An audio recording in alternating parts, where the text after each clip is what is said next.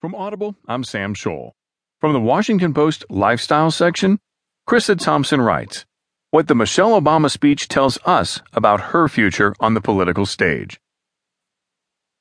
Michelle Obama had a full circle moment on stage here Monday night. She began her remarks by remembering how young her daughters were when her husband was elected to the White House in 2008. When they set off for their first day at their new school, I will never forget that winter morning as I watched our girls, just seven